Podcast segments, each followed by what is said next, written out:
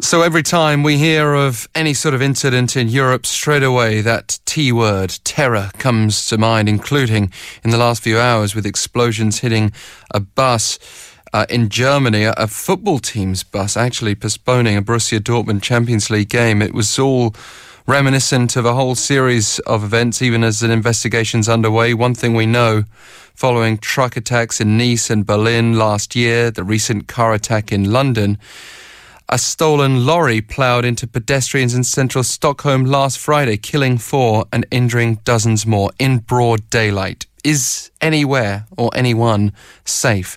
Let's bring in Professor Malena Britz from the Department of Security, Strategy and Leadership at Swedish Defence University. Thank you very much for joining us. Hello, thank you. So the first suspect caught in the Sweden case, reportedly a rejected asylum seeker from Uzbekistan who showed sympathy yeah. towards the so-called Islamic State. What do you make of that information as it emerged?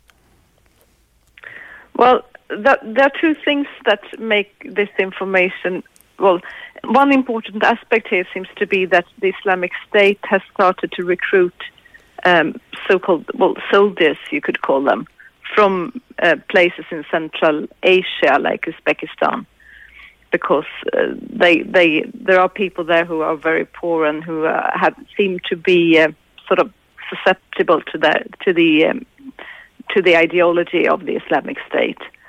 So it it seems that they, they have been trying to recruit people from these parts of the this part of the world.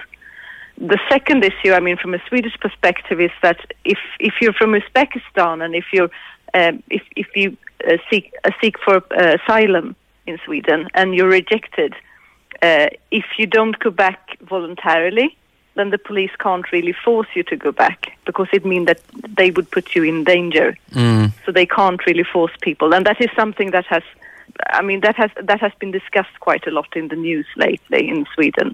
Yeah, I mean, with Sweden, because if, if if if yes, if you can't if you can't force people to go back, what do you do then? If you if you if you say that they are not allowed to get asylum, but they don't go back voluntarily, voluntarily, what can you do?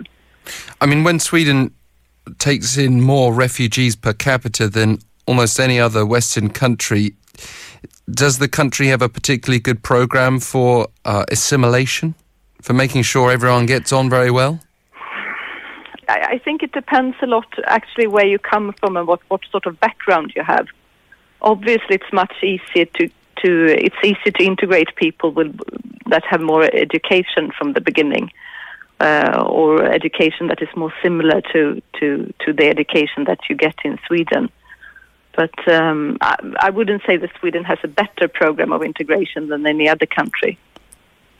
But does this incident last week, does it have a, a major impact now on the country's policy going forward, would you suggest? Um, it, I, I think it's a bit early to say, actually. We will have general elections next year, and I think maybe in that campaign it might show. But what we've seen so far in the debate, that hasn't really been the case. We, we had a lot of we had a lot of debate last year because we took a lot of, of immigrants from Syria. Mm. So we've already had a, a debate where we have where the Swedish state has, has tightened its uh, tightened its borders and, and tried to reduce the amount of the amount of asylum seekers. So that debate has already been, and I'm not really sure yet whether this whether this incident will affect that debate so much. What, what do you because, think I is mean, the answer, The fact though? that this person is from Uzbekistan, I mean, Uzbekistan is not a big group of immigrants, really, in Sweden. No, but... Do, people from Central Asia. As, I've, as far as I've understood, there are about one hundred people who have been denied asylum from Uzbekistan. Right. Uh, and who are who are in the country, you could say, illegally. But it's, I mean, compared to to the amount of asylum seekers that Sweden has, this is really not that many people. So I'm not so sure whether this... This incident will, will, will affect the debate at the moment, but it might. In, in I mean, in the in the debate uh, towards the general elections next year, that that might be different. Yes, and it's obviously not just one incident; it's a, a series of incidents across Europe, and yes. uh, further incidents like an explosive device being found in Norway. This uh, yes. attack of sorts yes. on a German football team bus. You know, they may not be linked at all with terrorism per se, but but still, everyone's rather jumpy. What do you think should be the solution? Should they be looking at better policing, better security, better immigration controls? Yes, well, one one thing is that uh, I mean there is there is quite a lot of collaboration between police forces and, and also intelligence services, and that obviously has to increase even more, because when you can when you can move across border quite easily, then also the sort of police and intelligence has to has to um, increasingly cooperate as well, and and that is something that is happening. But so far, I mean, w- with regard to this in- incident in Sweden, the police hasn't been. I mean, people have been very happy with the police and the police work. So that hasn't been, I mean, at least in in the short time period that has, has been after this incident, mm. um, the, the sort of police work, or that hasn't been an issue.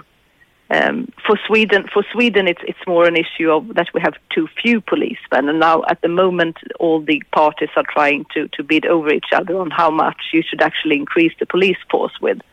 But but the, there has been no complaints about the way the police has been working. Yes. It's rather an impression that there are too few of them and that they should get more resources and more funding, but not that they should work in a different way or, or so. But if someone's a radicalized lone wolf using a vehicle as a weapon, I'm sure we yes. can also have great sympathy that there's very little that can be done to prevent that from happening. Yes, yes. It's it's it's very difficult, and I mean, the more of a lone wolf they are, the the more, the more difficult it is to prevent it. Uh, people with networks, they are are found much e- more easily. So mm. of course, in advance. I mean, the the only thing so is, the, of course, greater controls online, seeing what people are uh, searching for. But again, uh, what's the appetite in countries like Sweden for having one's internet privacy infringed upon, for example? Not very, not very big, and and also, as I've understood it, this person was sort of known by the police. I mean, he was known since since he he was defi- uh, denied asylum, and then also they he was he, he had been watched, but he, had, but he hadn't been doing anything. So quite similar from, from the person in that that uh, that uh, drove the car in London, that the police were sort of aware of this person's yes. existence, but he hadn't done anything, so they couldn't. Do you think that um, Europe, generally speaking, and I guess you can speak most accurately of your own country in Sweden, do you think that the terror threat has spiked, or, or are we just seeing uh, some copycat incidents that make a lot of news, make a lot of big headlines, but, but what do you think the actual situation on the ground is? Um, that's very difficult to say, but I mean, there is one theory that when when I, IS is is being pushed down in, in, in Syria and in Iraq, then the the, the, the risk of, of terrorist attacks in, in Europe increases. So, uh, I mean, if, if that is the case, then then I, I, I think we can foresee more attacks actually, mm. because at the moment they, they are they are pushed back in Syria and in Iraq. So. Um, That's um, uh, yes, and and we don't really need see. I mean, we, we, we don't really have a good view yet of whether these new ways of recruiting and new areas of recruiting uh, sort of soldiers to their movement, whether that has is, is successful or not. So we, we can't really see, know whether this is whether the spike has been yet or, or not. Yeah, indeed it is. We've got to leave it there. But thank you very much for joining us today. Okay, thank you. Great Bye. to have you on the line, Professor Malena Britz of Swedish Defence University, one of the many countries, including our own really, which should be just wondering how we get a grip of this global threat, especially a universal threat when you're talking about cars as weapons. You can text us your thoughts right now, pound or sharp one zero one three for fifty-one per message.